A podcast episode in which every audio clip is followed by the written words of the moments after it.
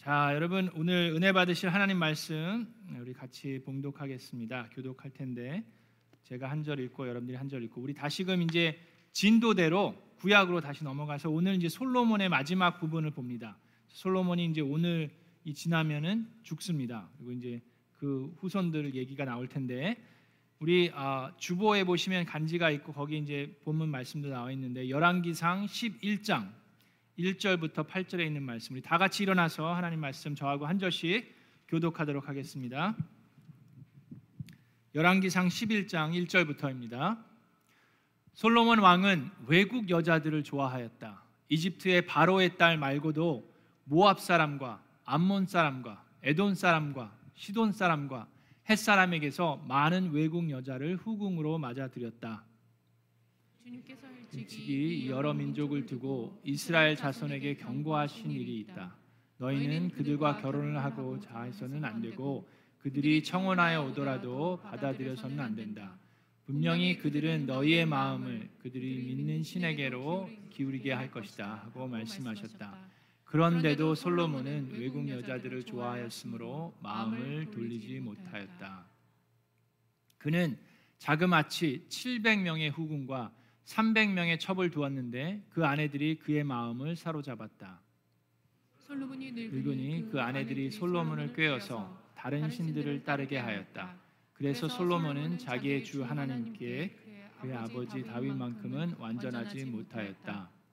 솔로몬이 시돈 사람의 여신 아스타롯과 암몬 사람의 우상 밀곰을 따라가서 주님 앞에서 악행을 하였다. 그의 아버지 다윗은 주님께 충성을 다하였으나 솔로몬은 그러하지 못하였다. 솔로몬은 예루살렘 동쪽 산에 모압의 혐오스러운 우상 그모스를 섬기는 산당을 짓고 암몬 자손의 혐오스러운 우상 몰렉을 섬기는 산당도 지었는데 그는 그의 외국인 아내들이 하자는 대로 그들의 신들에게 향을 피우며 제사를 지냈다. 이것은 하나님의 말씀입니다. 하나님께 감사드립니다. 자, 우리 주변에 있는 분과 인사하겠습니다. 네, 반갑습니다. 잘 오셨습니다. 환영합니다. 우리 하나님의 미라클이 됩시다. 하나님 복 많이 받으세요. 날씨가 무척 더워졌죠? 네. 자, 오늘 어, 우리 이제 다시금 진도로 들어가서 구약 성경에 나와 있는 이제 모습을 보는데 구약 성경을 통해서 이스라엘 백성의 역사를 공부하고 있는데 이 역사를 공부하는 게 중요하다라고 배웠습니다. 왜 그렇습니까? 이 역사를 통해서 오늘날 저와 여러분에게 하나님께서 주시고자 하는 메시지가 있기 때문입니다. 자, 솔로몬 왕은 가장 지혜로운 왕이라고 했습니다. 그 이전에도 그 이후에도 솔로몬처럼 지혜로운 사람이 없다라고 얘기했습니다. 자, 그런데 그럼에도 불구하고 이 솔로몬 왕이 하나님을 저버리고 우상을 숭배하게 됩니다. 그래서 오늘은 이 우상 숭배, 이 솔로몬의 모습을 보면서 우상 숭배의 모습을 보게 되는데 자, 여러분, 첫 번째로 우리가 알아야 되는 게 뭐냐면 우상 숭배 그러면 우리는 하나님을 모르는 사람들이 뭐 물 떠다 놓고 절하면서 뭐 우상을 숭배한다 생각할 수 있는데 성경에 보면 하나님을 모르는 사람들이 우상을 숭배하는 게 아니라 하나님을 아는 사람들도 우상을 숭배하는 모습을 볼 수 있고 그래서 하나님께서 경고를 하십니다. 솔로몬도 그랬고 뭐 그 이후에 여로보암, 르호보암도 보면 다 하나님을 아는 사람이었고 하나님을 체험하고 하나님의 은혜를 받은 사람들인데도 그들이 우상을 숭배하는 모습을 우리가 볼 수가 있습니다. 자, 솔로몬이 하나님을 알고 지혜로운 왕임에도 불구하고 우상을 숭배하게 된 이유를 이해하기 위해서는 우리가 그 배경을 좀 아는 게 필요합니다. 자, 그 당시 고대 시대는 모든 나라들이 어느 나라를 막론하고 모든 나라들이 다 믿는 신이 있었습니다. 지금처럼 무신론자들이 있었던 때는 불과 몇백 년 전부터 무신론자들이 있었지 그 전에는 모든 사람들이 신이 있다라는 것을 알고 있었고 믿고 있었어요. 근데 우상을 섬겨서 그렇지. 자, 이 당시에도 모든 나라들이 다 신이 있었습니다. 그래서 이 나라하고 저 나라가 전쟁을 치르면 그 얘기는 바로 이 나라가 믿는 신과 저 나라가 믿는 신이 전쟁을 치르는 것과 마찬가지입니다. 자, 그래서 이 나라가 승리를 거두면 무슨 얘기입니까? 그러면 이 신이 이쪽 신을 이긴 거가 되는 겁니다. 그리고 또 하나 우리가 알아야 되는 것은 그 당시에는 가장 최고 통치자 왕이죠 왕 왕은 그 나라의 마치 신과도 같은 존재였습니다. 그래서 여러분 생각해 보세요. 이집트 다시 돌아가면 이집트에 여러 신들이 있었죠. 그 중에서 가장 센 신이 누구였습니까? 바로 바로 왕이었어요. 왕이 바로 그들이 믿는 신입니다. 자, 이해가 되시죠? 자, 그래서 여러분 생각해 보세요. 솔로몬이 지금 몇 명의 아내가 있었다고요? 천 명의 아내가 있었어요. 그리고 지금은 솔로몬의 전성기입니다. 그러니까 가장 뭐 전쟁을 치르면 다윗 왕 때부터 전쟁을 치르면 하나님께서 함께 하셔서 이겼잖아요. 승리를 거뒀어요. 그러면서 이제 후궁들을 두고 첩을 두는데 자, 그 얘기는 뭡니까? 이 천 명이 되는 아내들이 솔로몬을 바라볼 때 그냥 남편으로 바라보는 게 아니에요. 솔로몬은 지금 이 백성들의 신과 같은 존재가 되고 있는 겁니다. 자, 왕이 신이라는 것은 이스라엘 백성에게 존재하는 세계관이 아닙니다. 신은 누구예요? 하나님 한 분이에요. 하나님만이 이스라엘 백성에게 신인데 지금 가나안 족속들과 섞여 살면서 자꾸 이 외국인들을 접하면서 그들의 그 신관, 그들이 세계관을 가지고 옵니다. 그들의 세계관은 최고 통치자는 그 나라의 신이에요. 지금 솔로몬이 계속 승리를 거두면서 솔로몬을 마치 신처럼 대하는 겁니다. 한번 생각해 보세요. 아내들이 천 명이나 됩니다. 그럼 여러분들 우리 여러분들 생각에는 아유 아내가 한 명만 있어도 참 어, 버거운데 천 명이나 되는 사람들이 이렇게 있으면 얼마나 힘들까 불쌍한 마음이 드실 수 있을지 모르겠는데 솔로몬은 그게 아니에요. 불쌍한 마음이 아니라 지금 아내들이 뭘 합니까? 함께 모여가지고 잔소리를 하는 게 아니라 함께 모여서 솔로몬을 찬양하는 겁니다. 생각해 보세요. 천 명의 아내들이 당신은 영광의 왕, 당신은 평화의 왕, 뭐 그러면서 하늘과 땅의 주, 당신은 내 남편 솔로몬, 막 그러면은 여러분 생각해 보세요. 천 명의 아내들이 지금 그러고 있는 거예요. 여러분의 아내들이 아내들이 아니라 여러분의 아내가 여러분을 그런 식으로 막 찬송하고 있으면 여러분들의 마음이 어떨 것 같습니까? 솔로몬도 마찬가지예요. 솔로몬도 본인이 교만해질 수밖에 없습니다. 왕처럼 되는 거예요. 그래서 결국엔 어떻게 됩니까? 모든 나라, 내가 점령한 모든 백성들이 다 자기를 신으로 생각하고 있는 상황에서 그 아내들이 와가지고 아 내가 집에서 어, 그 믿었던 그 신이 있는데 그냥 가서 제사만 한번 지내고 올게요. 향만 피우고 올게요. 그러면 아 그래 뭐 그런 식으로 허용하기 시작한 겁니다. 그게 이제 배경이에요. 자 그러면서 우리 이제 솔로몬의 이 우상 숭배의 모습을 보게 되는데 자 간지에 보면은 놀라운 게 적혀 있죠. 사자성어가 적혀 있습니다. 이 백목사가 이제 드디어 예? 이 사자성어를 쓰기 시작하다니 예, 저도 잘 모르는 이 단어인데 이제 다윗 그 인터넷에서 찾은 거예요. 자승자박이라고 써 있는데 그게 뭡니까? 자기 꾀에 자기가 넘어간다. 이거 맞, 맞는 맞, 맞는 얘기인가요? 제가 제대로 썼나요? 자승자박, 자기 꾀에 자기가 넘어가는데 솔로몬이 바로 그 일을 하게 됩니다. 자, 왕이 된 다음에 솔로몬이 제일 처음 한 게 열왕기상 3장에 나와 있는 얘기인데 그 무슨 얘기가 되 있냐면 이집트의 왕 바로와 혼인 관계를 맺고 바로의 딸을 아내로 맞았다라고 얘기합니다. 자, 솔로몬은 지혜로운 사람이에요. 정치적으로 아주 뛰어난 사람이라고 인 것처럼 보입니다. 왜 그래요? 바로의 혼인 관계를 맺으면서 바로의 딸을 그러니까 사돈 관계가 됐어요. 그래서 이집트로 하여금 솔로몬의 마음은 뭡니까? 이집트와 사돈 관계를 맺어서 이집트가 이스라엘을 솔로몬을 보호해 주기를 원했습니다. 동맹 관계를 위해서 보호해 주기를. 그래서 뭐 바로의 딸을 보고 어, 눈에 콩깍지가 씌워가지고 뭐 이렇게 결혼한 게 아니에요. 완전히 이건 정치적인 동맹을 맺기 위해서 결혼을 한 겁니다. 그런데 솔로몬이 원했던 거는 이집트가 솔로몬을 보호해 주기를 원했는데 결론적으로는 결과적으로는 어떻게 됐는지 아십니까? 결과적으로는 솔로몬을 이집트가 보호해 준 게 아니라 솔로몬의 대적자들, 원수들을 이집트가 보호해 주게 됩니다. 자, 솔로몬이 나이가 먹으면서 12장에도 그 내용이 나와 있는데 솔로몬들의 이 다윗에게 쫓긴 사람들, 이 솔로몬의 적들이 이집트로 도망을 갑니다. 이집트 왕이 그들을 보호해 줘요. 그리고 나서 이제 솔로몬이 쇠약해지니까 그들이 다시금 나타나서 솔로몬을 괴롭힙니다. 뿐만 아니라 솔로몬의 후임자인 여로보암도 마찬가지로 솔로몬의 신하였는데 나중에는 이제 북이스라엘을 점령하게 되고 다스리게 되는데 그 또한 도망갔던 데가 어디냐면 바로 이집트예요. 거기서 보호를 받아요. 자기 꾀에 자기가 넘어갑니다. 여러분 정치적으로 이 이집트와 혼인하는 것이 하나님의 뜻이었습니까? 하나님은 아까 경고의 말씀이 뭐였어요? 그렇게 하지 말라고 분명히 얘기했는데 하나님께서 하신 말씀에 완전 반대되는 행동을 솔로몬은 자기의 지혜대로 한 겁니다. 겉으로 볼 때는 솔로몬은 정말 부유해지기 시작했어요. 부가 축적되고 나라가 넓어졌습니다. 그러나 그것은 하나님이 명령하신 것이 아니었어요. 자기의 지혜로 자기의 생각대로 살아갔습니다. 그리 됐을 때 결과적으로는 그가 망하게 되고 백성들이 힘들어지고 나라가 갈라지는 결과를 초래하게 됩니다. 자, 두 번째 모습은 뭡니까? 두 번째 사자성어가 또 있네요. 천장지제라고 되어 있는데 천길 높이의 큰 뚝도 사소한 개미 구멍으로 무너질 수 있다라는 얘기인데 솔로몬이 바로 그 짓을 했습니다.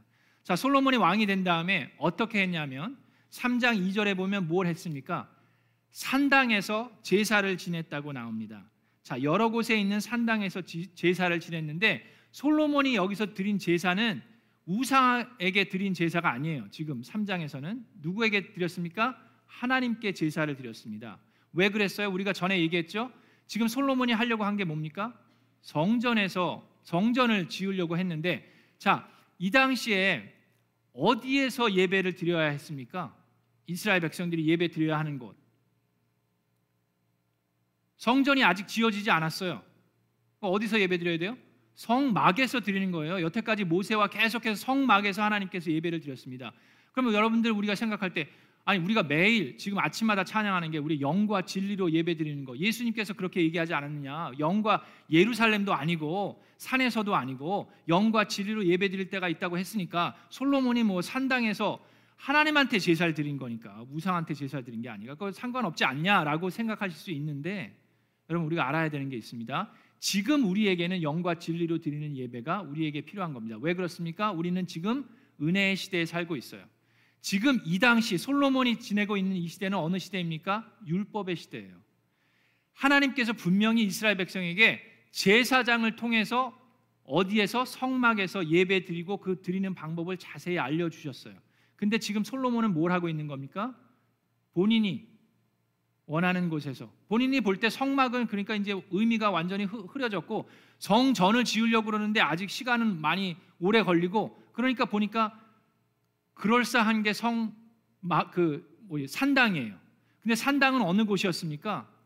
가나안 족속들이 이 우상을 섬기는 백성들이 산당에서 우상에게 제사를 지냈던 곳입니다. 근데 그런 곳에서 솔로몬이 보니까 괜찮은 것 같아요. 높은데 좀 멋있고 그러니까 거기서 하나님께 제사를 드리기 시작했는데 맨 처음에 하나님께 제사를 드렸으니까 뭐 그 정도는 괜찮지 않나 생각할 수 있는데 그것이 어떻게 됩니까? 그것이 우상 숭배의 문화와 배경을 완전히 다 열어놓습니다. 그래서 이스라엘 백성이 어떻게 돼요? 솔로몬이 마지막 판에는 그런 곳에 이제는 그 산당을 다시 새롭게 지어놓고 밀곰에게 이 우상들에게 제사를 지낼 뿐만 아니라 자 솔로몬의 아들 이 르호보암은 어떻게 됩니까? 거기서 별하별 일들을 악한 행동을 하게 되는데 그 중에 하나가 뭐냐면 남창들이 있었어요. 매어 프라스티튜들이 거기 있었습니다. 그 뭐예요? 이 이방 그, 그 가나안 족속들이 섬기고 행동했던 그런 악한 행동을 이스라엘 백성들이 그대로 하고 있는 거예요. 그런 모습들을 그 문을 바로 열어놨던 것이 솔로몬입니다. 자, 여러분 오늘날 우리도 마찬가지입니다. 하나님을 믿는 사람들이 우상 숭배에 쉽게 빠져들 수 있어요. 그리고 우리는 이 세상에서 지금 어울려 살고 있기 때문에 우리 또한 익셈션이 있는 게 아닙니다. 저와 여러분 매주 예배 드리고 하나님을 믿은 지 오래됐다라고 해서 우리가 우상 숭배를 전혀 하지 않을 거라고 장담하면 호언 장담하면 안 되는 거예요. 우리는 어떻게 해야 됩니까? 여러분 우리가 부모로서 우리 자녀들을 조심시키는 이유도 그거 아닙니까? 우리 자녀들이 게임을 할 때 애들이 뭐 게임을 한다고 해서 얘, 가 커가지고 다 게임 중독자가 됩니까? 그렇지 않습니다. 여러분 어렸을 때 게임 안 하셨어요? 저도 어렸을 때 게임 했었어요. 뭐 비디오 게임 같은 거 했었죠. 그렇다고 중독자가 되는 건 아닙니다. 그렇지만 그럼에도 불구하고 우리가 조심해야 되는 부분이 분명히 있습니다. 그렇죠? 뭐 미디어나 영화를 보는 것도 마찬가지예요. 거기에 우리는 너무나도 익숙해져 가고 있습니다. 폭력적인 거나 언어에 있어서 우리는 익숙해져 가고 있어요. 자, 마찬가지입니다. 그래서 믿음의 공동체 안에서 우리가 목장을 할 때 우리가 술을 대하지 않는 이유가 무엇입니까? 여러분 와 인 한 잔 한다 뭐 그런 것들이 죄입니까? 죄가 아니죠. 그럼에도 불구하고 우리가 목장에서 하지 않는 이유는 뭡니까? 한국 사람들의 70%가 다 알코올 중독자라는 어떤 통계도 있는데 우리가 뭐 와인 한 잔 한다고 해서 중독자가 되는 건 아닙니다. 그러나 그것이 문을 열어 놓을 수가 있어요. 그렇죠? 제가 아는 어느 그 교회에서 우리 교회가 아니고 다른 교회인데 이제 가정교회 하는 교회인데 목장을 모이는데 목장 모임 끝난 다음에 이 동양화를 가지고 놀기 시작한 목장도 있습니다. 동양화를 동양화를 하다가 뭐 그게 그냥 뭐 노름을 하는 게 아니라 그냥 뭐 레크리에이션용으로 그냥 뭐 우리 VIP랑 같이 뭐 즐겁게 하기 위해서 한다라고 했는데 그런 것들이 왜 우리가 하지 않습니까? 목장에서 왜 동양화를 뭐 동양화든 서양화든 하지 않는 게 이유가 뭐예요? 그런 것들이 문을 열어 놓을 수가 있어요. 솔로몬은 산당에서 분명히 하나님께 예배를 드렸어요. 그렇지만 그 후손 1세대가 지나지 않아서 그들은 이미 우상 숭배하는 것에 익숙해져 버렸습니다. 우리가 알아야 되는 게 있어요. 우리는 아, 우리는 그 요만큼까지 가도 우리는 중독에 빠지지 않는다. 이만큼까지 가도 우리는 죄를 범하지 않는다. 얼만큼 갈 수 있나 한번 해보자. 그게 그거는 아니죠. 그거는 우리가 지혜로운 방법이 아닙니다. 우리가 해야 되는 건 뭡니까? 얼만큼 갈 가서까지 우리는 넘어지지 않고 버틸 수 있느냐를 테스트하는 것이 아니라 그 반대가 되야죠. 그 반대로 우리가 얼마만큼 더 거룩한 길로 갈고 얼마만큼 더 하나님과 가까워지기 위해서 노력하는 게 필요한 거지 그 반대가 돼서는 안 됩니다. 그래서 우리가 그 문을 열어 놓으면 안 돼요. 솔로몬도 앞으로 본인이 산당에서 제사를 지내면서 이 이것이 앞으로 후손들이 또 이스라엘 백성들에게 어떤 영향을 미칠지 본인도 생각하지 못했어요. 그래서 천장지제, 천길 높은 큰 뚝도 사소한 개미 구멍으로 무너질 수가 있습니다. 우리가 이 우상 숭배를 정말로 조심해야 되는 이유가 뭡니까? 이 우상 숭배는 우리들을 파멸시키고 하나님의 진노를 불러오기 때문입니다. 하나님께서 제일 싫어하는 게 뭐예요? 그게 바로 우상 숭배입니다. 하나님께서 10계명뿐만 아니라 계속 첫 번째, 두 번째, 세 번째 계명. 제가 1년 내내 여러분들과 같이 나누는 게 뭡니까? 우리가 매일 예배 때마다 시편 100편을 읽는 이유가 뭐예요? 거기에 뭐라고 되어 있습니까? 너희는 내가 주 하나님임을 알라고 하나님께서 계속 호소하지 않습니까? 10계명의 첫 번째 계명이 뭐예요? I am the Lord your God. 내가 너의 주 하나님이다예요. 그 너희는 다른 신을 섬기지 말 뿐만 아니라 이미지도 만들지 말고 하나님의 이름을 망령때에 부르지도 말라고 계속해서 누누이 하나님께서 하시는 것이 이 우상 숭배에 관한 겁니다. 바로 이것은 우리를 파멸시키고 하나님의 진노를 불러오기 때문입니다. 자, 어떻게 솔로몬의 그 모습이 파멸을 일으켰고 나라를 갈라지게 했는지 우리가 말씀을 통해서 보겠습니다. 열왕기상 12장에 아, 보면 이제 솔로몬이 죽었어요. 솔로몬의 신하였던 여로보암에게 이 하나님의 선지자가 나타나서 당신이 이제 북쪽 이스라엘 열 지파를 다스리게 될 겁니다. 그렇게 알려줘요. 여로보암이 신하였지만 솔로몬에게 반기를 듭니다. 그리고 그가 도망간 데가 어디라고요? 이집트. 이집트에 가서 숨어 있다가 솔로몬이 죽으니까 솔로몬의 아들 르호보암을 이제 온 이스라엘 백성이 왕으로 세우려고 합니다. 그럴 때 이제 여로보암이 그 백성들과 찾아와서 르호보암 앞에 나타나서 이런 얘기를 합니다. 12장 4절에 임금님의 아버지께서는 솔로몬은 우리에게 무거운 멍에를 메우셨습니다. 이제 임금님께서는 임금님의 아버지께서 우리에게 지어주신 중노동과 그가 우리에게 메워주신 이 무거운 멍에를 가볍게 해주십시오. 그러면 우리가 임금님을 섬기겠습니다. 라고 얘기를 합니다. 우리가 전에도 이 얘기를 잠깐 했었죠. 자, 그랬을 때 3일을 달라고 르호보암이 얘기합니다. 내가 좀 생각을 해보겠다. 그리고 나서 원로들과 같이 얘기를 하고 본인과 같이 자랐던 젊은 신하들과 같이 얘기를 합니다. 두 조언을 얻는데 자, 원로들은 이렇게 얘기합니다. 12장 7절에 임금님께서 이 백성의 종이 되셔서 그들을 섬기려고 하시면 또 그들이 요구한 것을 들어주시겠다고 좋은 말로 대답해 주시면 이 백성은 평생 임금님의 종이 될 것입니다. 그건 원로들이 한 얘기예요. 자, 그런데 젊은 신하들은 그 반대의 얘기를 합니다. 자, 젊은 사람들은 어떻게 얘기합니까? 왕과 함께 자란 젊은 신하들이 그에게 말하였다. 12장 10절부터 11절. 이 백성은 임금님의 아버지께서 그들에게 메우신 무거운 명예를 가볍게 해달라고 임금님에게 요청하였습니다. 그러나 임금님께서는 이 백성에게 이렇게 말씀하십시오. 내 새끼 손가락 하나가 내 아버지의 허리보다 굵다.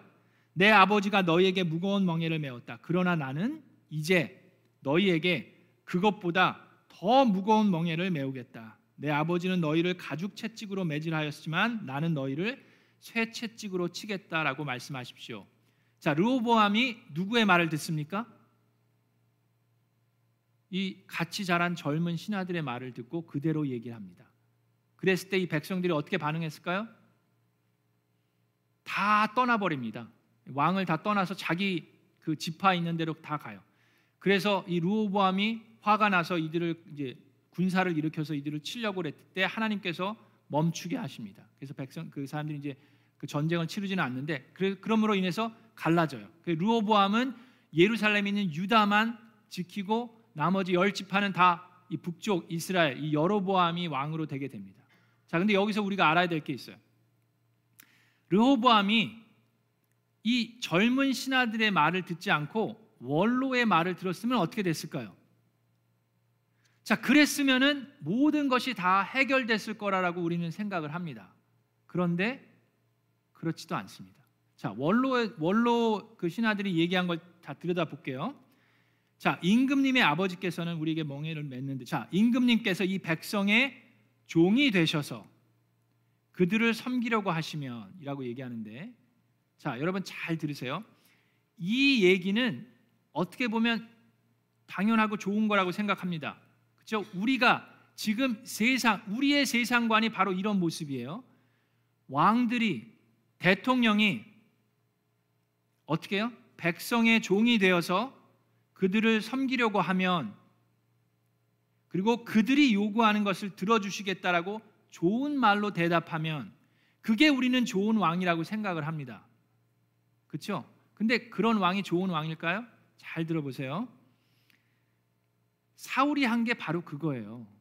사울 왕이 한 게 뭡니까? 백성들이 두려워서 그들이 하자는 대로 좋은 말로 한 게 사울 왕입니다. 자, 그러면 좋은 그 정말 신실한 왕은 어떻게 됩니까? 임금님께서 이 백성의 종이 되셔서 왕은 누구의 종이 되어야 합니까? 이 이스라엘 백성에게 왕은 누구의 종이 되어야 돼요? 하나님의 종이 되어야 되죠.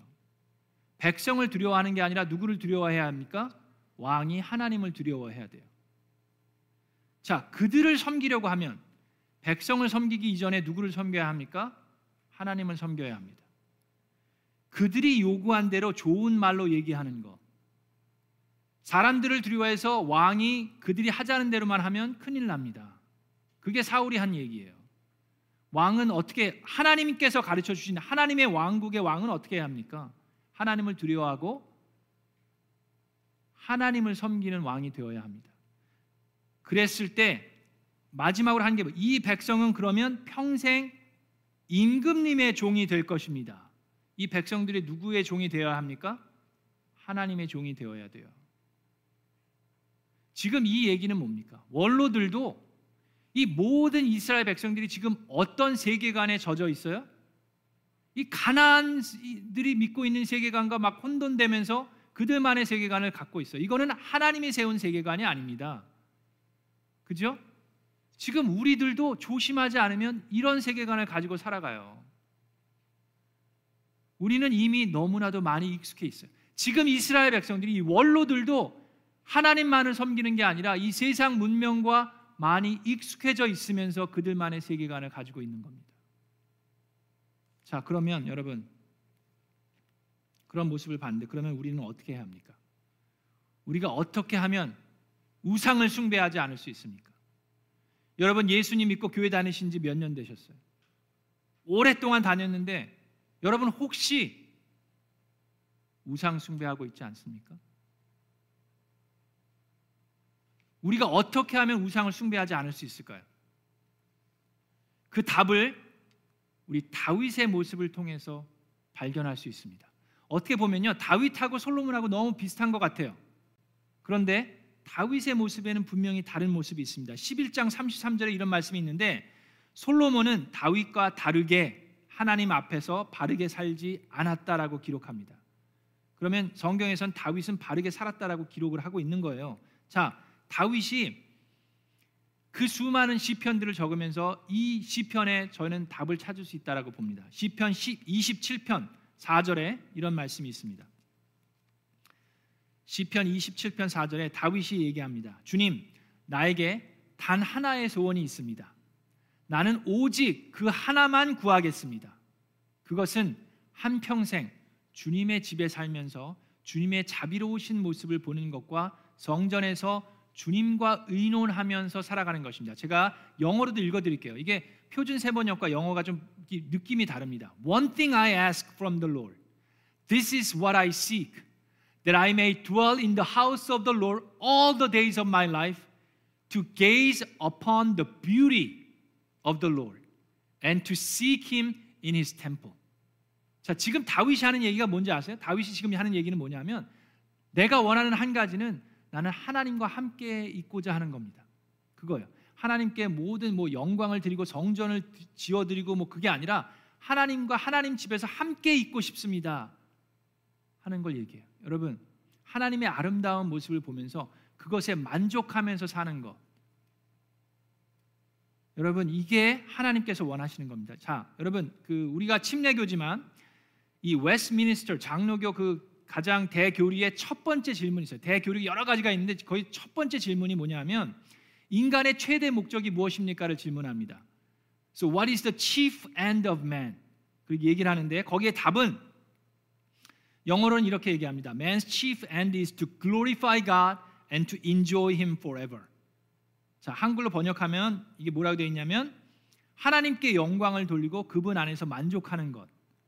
그분을 즐기는 것, 하나님 안에서 즐거워하는 것, 그것이 우리의 인생의 삶의 목적이라고 얘기를 하는데 잔 파이퍼라는 목사님 여러분 들어보셨을 거예요. 그분이 하는 얘기가 Desiring God이라는 미니스트리를 합니다. 사역을 하시는데 책도 그걸 쓰셨어요. 근데 그 책의 내용이 딱 한 센텐스입니다. 한 센텐스인데 그게 뭐냐 하면 바로 그거예요. 이거 이것도 이제 그분이 영어권 목사님이니까 영어로 잠깐 먼저 말씀을 드리고 한국말로 하면 God is most glorified in us when we are most satisfied in him. 그게 그 책과 그 미니스트리의 호 포인트예요. 자, 우리가 그분 안에서 만족을 누릴 때 하나님은 우리로 인하여 최고의 영광을 누리십니다. 그거예요. 하나님께서 여러분을 통해서 최고의 영광을 받으실 수 있는 것은 여러분들이 의리의리한 성전을 지어서가 아닙니다. 여러분들이 뭐 밀리언 달러 헌금을 해서가 아니에요. 하나님께서 여러분을 통해서 최고의 영광을 받으실 수 있는 것은 저와 여러분이 하나님 한 분 안에서의 그 그거로 모든 만족을 누릴 때입니다. God is most glorified in us when we are most satisfied in him. 자, 여러분, 저도 아버지고 저도 아들입니다. 여러분도 뭐 아들이면서 아버지인 분들 있고 뭐 딸이면서 어머니인 분들이 계신데 저희 아버지한테 제가 효도하는 이게 어떤 방법이 효도하는 걸까요? 목회를 잘해가지고 뭐, 뭐 유명한 목사가 되고 뭐 교회가 부흥하고 그런 거 아, 부모님이 기뻐하시겠죠. 뭐 좋아하실 텐데 저희 아버지는 제가 전화를 자주 하는 걸 원하시더라고요. 근데 아버지는 전화를 안 하세요. 저한테. 본인은 안 하시면서 제가 전화하는 걸 항상 원하셔. 그리고 길게도 통화를 안 해요. 뭐 2분을 넘긴 적이 거의 없어요. 그냥 통화해서 어, 잘 지냈냐? 어이 우리 백 목사 전화했네. 어, 그래, 잘 있어 우리 어머니 한번 보여주고 어, 잘 있지? 뭐 교회는 별일 없고 그래 그래 그래 연락 연락 줘서 고맙다. 그리고 끊어요. 별로 오래 통화도 안 하시는데 자꾸 이렇게 자꾸 전화하시는 걸 원하세요. 저도 아버지입니다.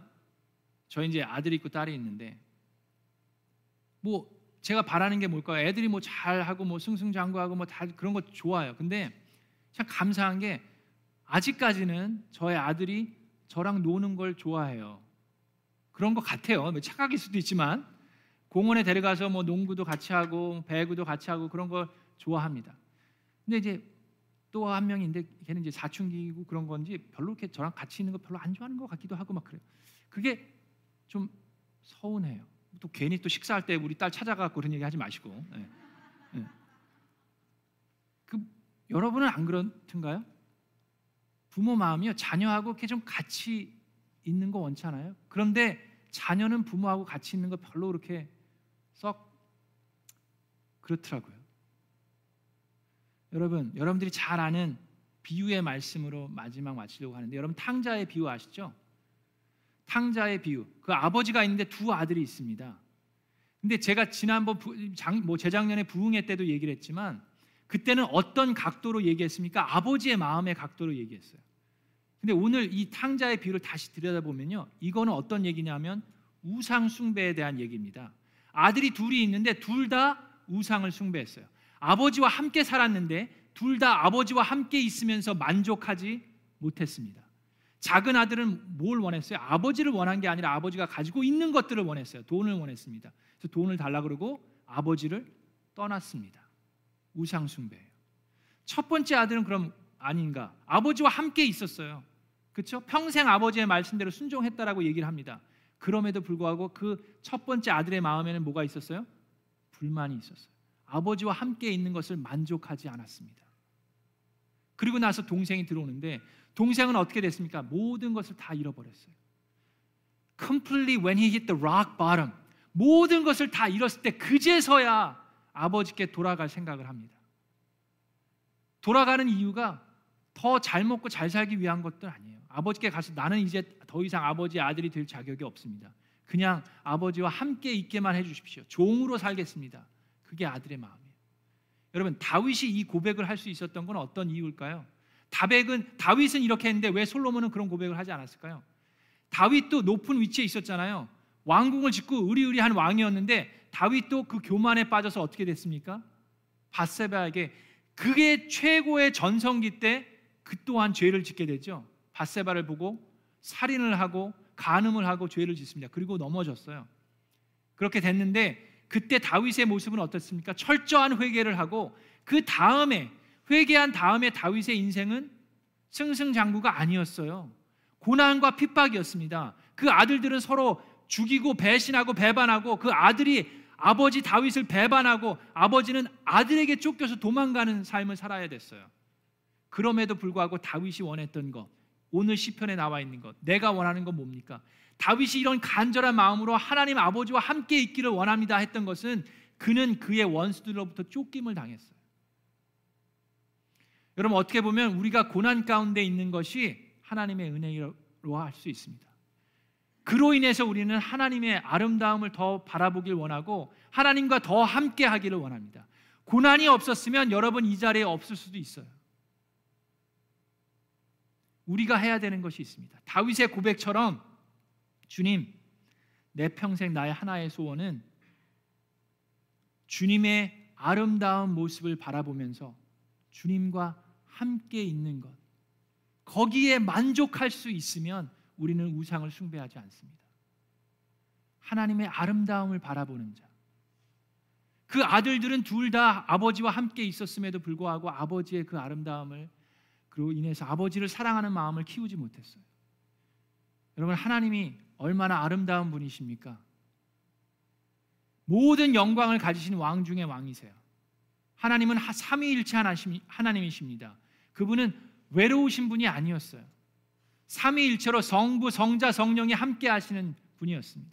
그럼에도 불구하고 그 하나님께서 저와 여러분 같이 타락하고 죄에 물든 사람들과 함께 하시고 싶으셔서 그의 아들을 보내셨어요. 그리고 그 아들은 우리의 죄를 위해서 십자가를 지고 죽으셨어요. 그보다 더 아름다운 희생과 헌신은 이 세상에 없습니다. 그 gaze upon the beauty of our Lord 하나님의 그 아름다운 모습을 바라보면서 하나님과 함께 하기를 그 무엇보다도 소원하는 저와 여러분 되기를 우리 주 예수 그리스도의 이름으로 축원합니다.